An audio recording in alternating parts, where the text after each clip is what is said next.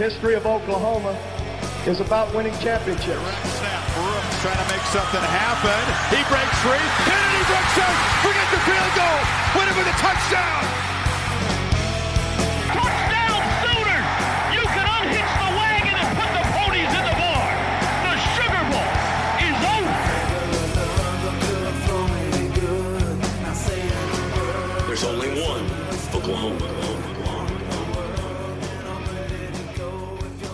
What is up, Sooner Nation? I'm Casey Mallon, and if you're here, you are in a Sooner state of mind. This is our first episode, so you're getting in early, kind of like Kings of Leon, youth and young manhood era early. So I want to welcome you to the show. I grew up in Norman, Oklahoma. I live in Los Angeles now, but from a very early age, I was obsessed with OU football. And as I've gotten older, that obsession has only gotten worse. It's in my blood. It runs deep. It's on my mind. Sometimes it's the only thing I can think about. So, Sooner State of Mind is my love for OU football, and I want to share that with Sooner Nation. So, make sure you're a part of it by subscribing through Apple Podcasts or Spotify. And if you want to watch the show, head on over to bleav.com. That's B L eav.com. Go to shows, type in Sooner State of Mind, and you're locked. And it's not only Sooner content, we have a ton of great shows, every team, every topic, everywhere. Bleav.com. We made it, people. We got through the drought. College football is back this weekend in just a few short days. We're going to have games. We'll preview those in just a little bit. But before we get there, I wanted to remind you guys appreciate this 2023 college football season. Soak it in because it is the last one of old college football as we know it. Back in the day for the national championship, they would vote on the teams, and sometimes it wasn't even one versus two, and that was very archaic. Then we moved into the BCS era. They still voted on the teams, but at least it made sure one and two happened in the national championship, and that was a little bit better. But then we got to the college football playoff, four teams duking it out, and that was pretty sweet. But starting next year, we're going to have a 12 team college football playoff, and I could be no more stoked than I am right now for the thought of that college postseason next year. 12 teams, it's going to be completely awesome. Not only that, it's going to make the regular season better too because teams aren't going to be scared to schedule big time games. And one loss is not going to keep you out of the playoffs like it has in years past. That was the worst part of it. You get that loss in October and your season's over. Now with 12 teams, it's going to be a more equitable share, more teams involved, a better postseason. And think of how rad a playoff team on campus is going to be. A playoff game at the Prairie on the Palace. Ah, oh, to be electric. I cannot wait. We're to have that. Patience, though. I'm getting ahead of myself. We still have a full year before we get to that, and it's to be good. Like I said, old college football is dying. It's the Wild West out there now with NIL and transfers. The landscape is completely changing. And kind of what started that was the announcement a couple summers ago of OU and Texas leaving the Big 12 and going to the SEC. Now, that was supposed to happen in 2025, but shortly after OU and Texas made their announcement, USC and UCLA said that they would be leaving the Pac 12 conference and going to the Big Ten. And they were doing that for 2024. That accelerated Texas and OU's departure. So next year, we're going to have these new awesome conferences. It's going to make for even better games. It's going to make for even better competition. But USC and UCLA aren't the only teams going to the Big Ten. Oregon and Washington are also bailing the Pac 12 going to the Big Ten. And not only that, starting next year, Utah, Colorado, Arizona, Arizona State, they will be heading to the Big 12. That conference is going to look a lot different because this year they already have UCF, BYU, Houston, and Cincinnati joining the Pac 12. Brett Yormark is doing a fantastic job of that conference in the leadership position now, and he's really putting them, I think, right behind the SEC and the Big Ten, and then it is the Big 12. It's going to look a lot different. It's going to be pretty good considering they're losing two of their biggest money makers, but it's keeping them relevant. On the other hand, Pac 12 down to four teams. And I would put, you know, the reason for this conference dying on Larry Scott. A few years ago, Pac 12 network seems like it's going to be a good deal, but he could not get it on DirecTV. I live in Los Angeles. As a sports fan, most sports fans in this area have DirecTV because the ticket, baseball, whatever. Pac 12 network was not available. That meant anybody in LA on DirecTV could not watch USC or UCLA play football. What the hell? Makes no sense. And that's kind of what started uh, the debacle that is the Pac 12. And now you have just a few teams uh, looking for new homes. So I hope it works out because these moves do happen quickly. And, um, you know, Stanford and Cal, Oregon State, Washington State, let's find these. Let's find these teams at home, people, moving forward. So, 2023, it's the last season before all that pandemonium happens, you know, and with the potential move to the SEC, Oklahoma has started crushing it on the recruiting trail. 2024, top 16 with a couple of five stars still uh, out there waiting to make their commitments. Um, but it's having a major impact on recruiting. And part of that is because the awesome schedule. Next year, people, OU hosting Bama, South Carolina, and Tennessee. South Carolina, Shane Beamer bringing the Gamecocks to Norman, baby. Some ties there. Josh Heupel bringing his volunteers to Norman. That is going to be excellent.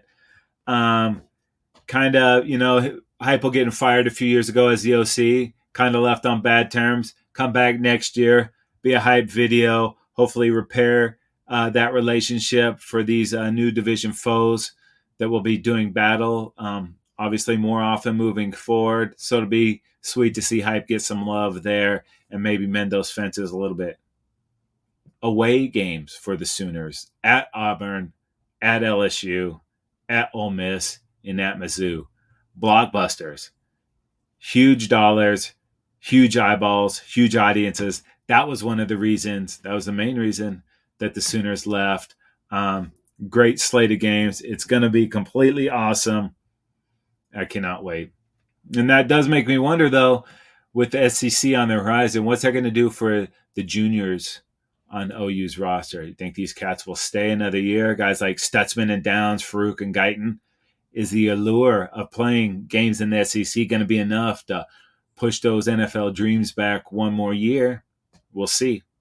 It's going to be a minute because we have this season to get to, but um, very interesting to see what happens to those guys as we move forward.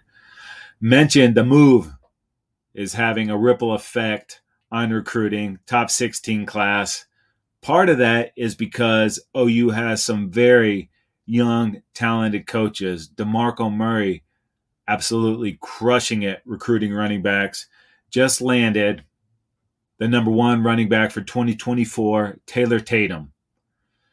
And that's adding him to an absolutely stacked running back room this year. Barnes, Sawchuk, Walker, Major, Hicks. It's going to be epic. And this team was good at running the ball last year, so it's only going to get better. Receiving wise, Cale Gundy, uh, the resignation out of nowhere before the season started last year. They brought in L'Damian Washington as the interim. Um, and I think because of that that change that the receiver room um, was hampered, it didn't get it didn't have the the best season because of that. So flash forward, you go get Emmett Jones from Texas Tech. This guy is an awesome recruiter. They pry him away from Tech. He's got deep, deep ties to high school football in Texas.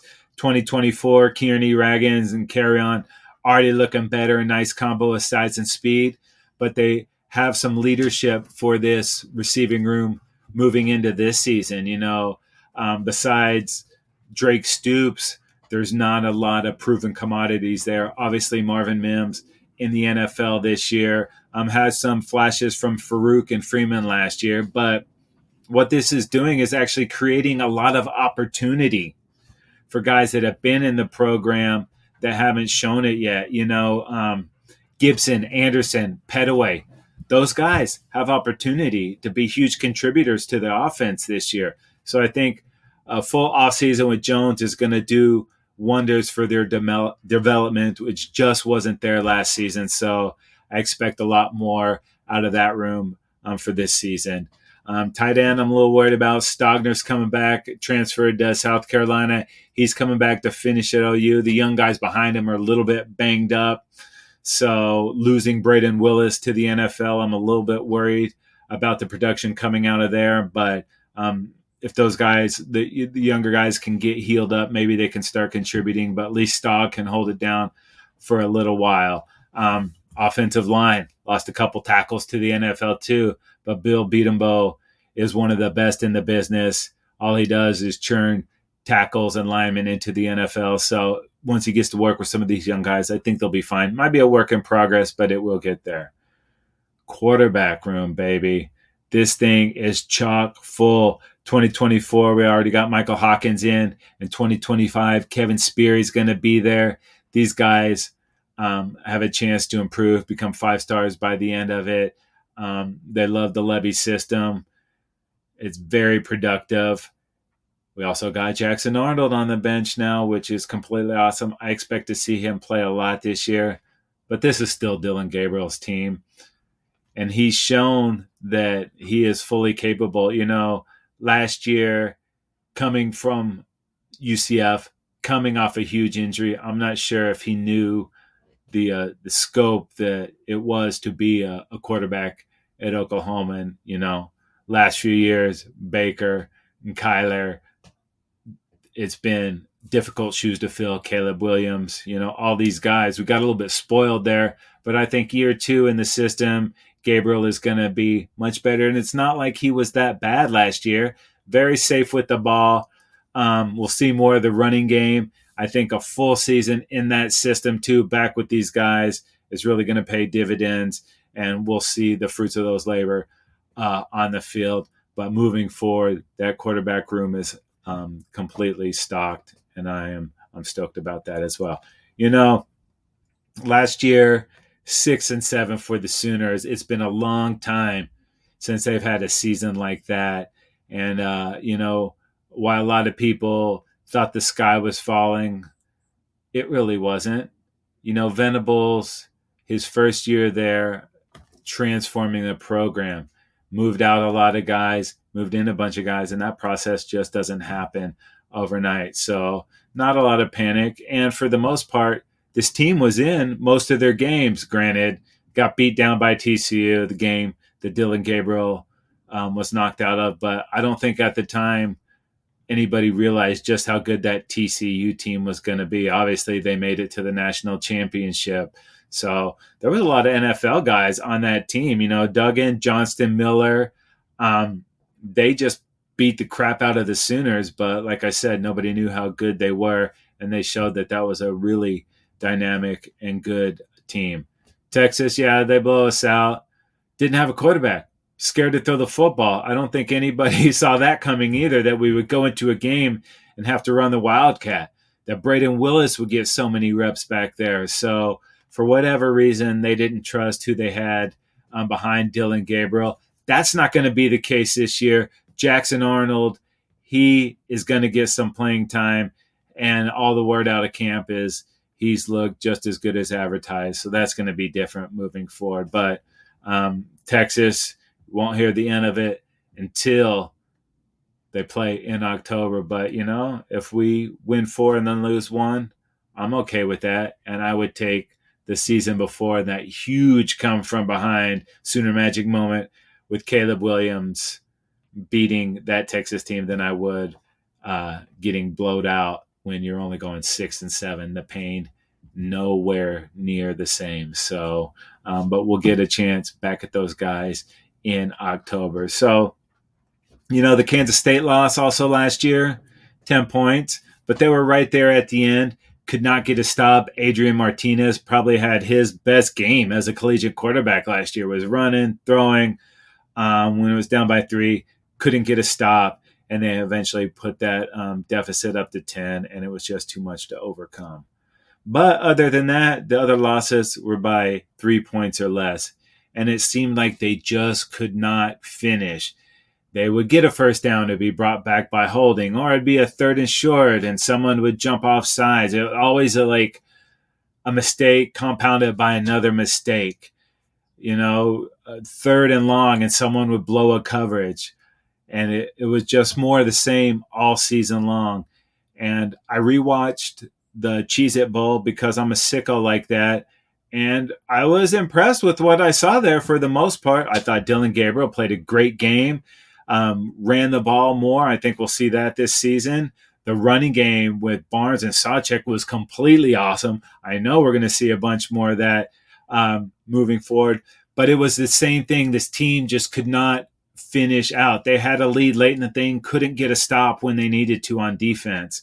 Um, you know, third and longs with more blown coverage. I think year two in a very complex, Venable system overall the team will know it better. And I think the leadership on that defense, Stutsman and Downs, guys like that, will be able to show the young guys what they need to do. And I think we'll see a lot less blown coverages. I think we'll see a lot better defense. And I think we'll see more productivity on the offensive side of the ball.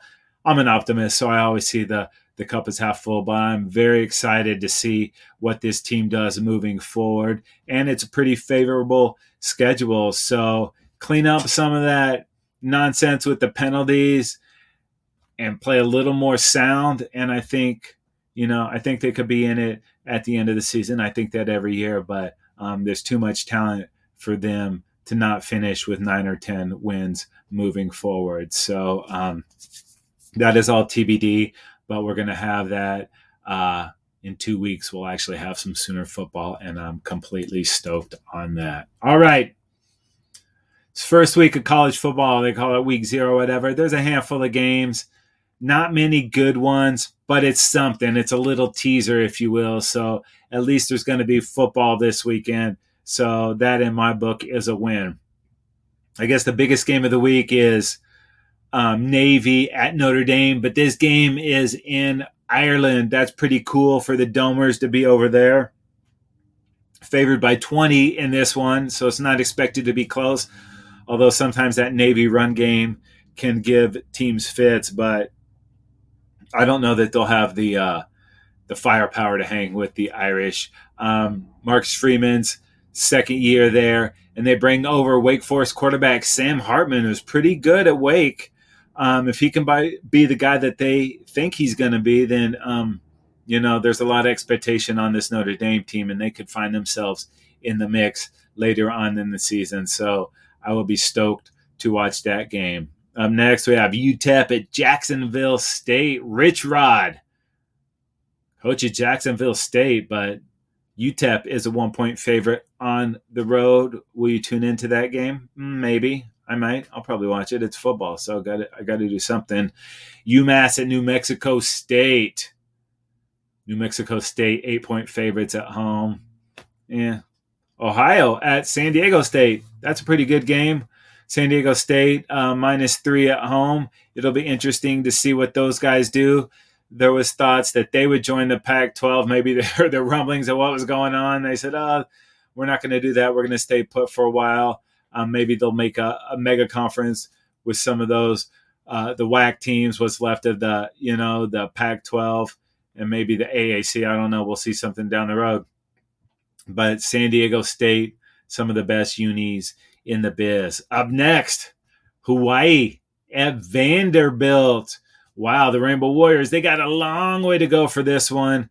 Vandy, 17 and a half point favorites at home in this. Commodores, easy like Sunday morning, probably put the smack down on Hawaii, but we will see what happens in that one. And then San Jose State at USC. USC 30 and a half point favorites at home. Preseason All American and reigning Heisman Trophy winner and most likely the number one pick in next year's draft, Caleb Williams. He had a great season last year. Does some Superman stuff out there. He's got a very good chance of winning the Heisman Trophy in back to back years. Um, they should have plenty enough for San, Ho- San Jose State. Um, let's see if Alex Grinch got that defense uh, he improved from the year before. Achilles heel, uh, pretty much the Sooners, and then SC for where he's been. So um, Caleb's got some mojo in there. How much? He probably won't need to, you know, dive in the bag at all this week because it is San Jose State. Go out there, throw a couple touchdowns, and then um, watch the last three quarters on the bench. But the following week is a full slate of college football games, and we are going to have you covered on all that. We're actually going to have a Sooners game to talk about. Arkansas State hosting Arkansas State. I don't know what the spread on that's going to be, but it is going to be epic. And we will go into great detail on that. We'll take a look more at the Sooners defense. We didn't spend a lot of time with them this week, but we will do that next week. I want to thank you guys for being part of Sooner State of Mind. You got questions or comments? Hit us up at ssomhost at gmail.com. Do not forget, like and subscribe to Sooner State of Mind on Apple Podcasts and Spotify. Check out the show on Bleav.com. We are going to have lots of fun this season, going to have some great guests. Make sure you are part of it. We will have you covered for everything Sooners, including checking in on some of our Sooners in the NFL. Sooner football is back next weekend, baby. We just got to make it one more short week. I appreciate you guys hanging out. My name is Casey Mallon. I am in a Sooner state of mind. I hope you are too. We will catch you next week.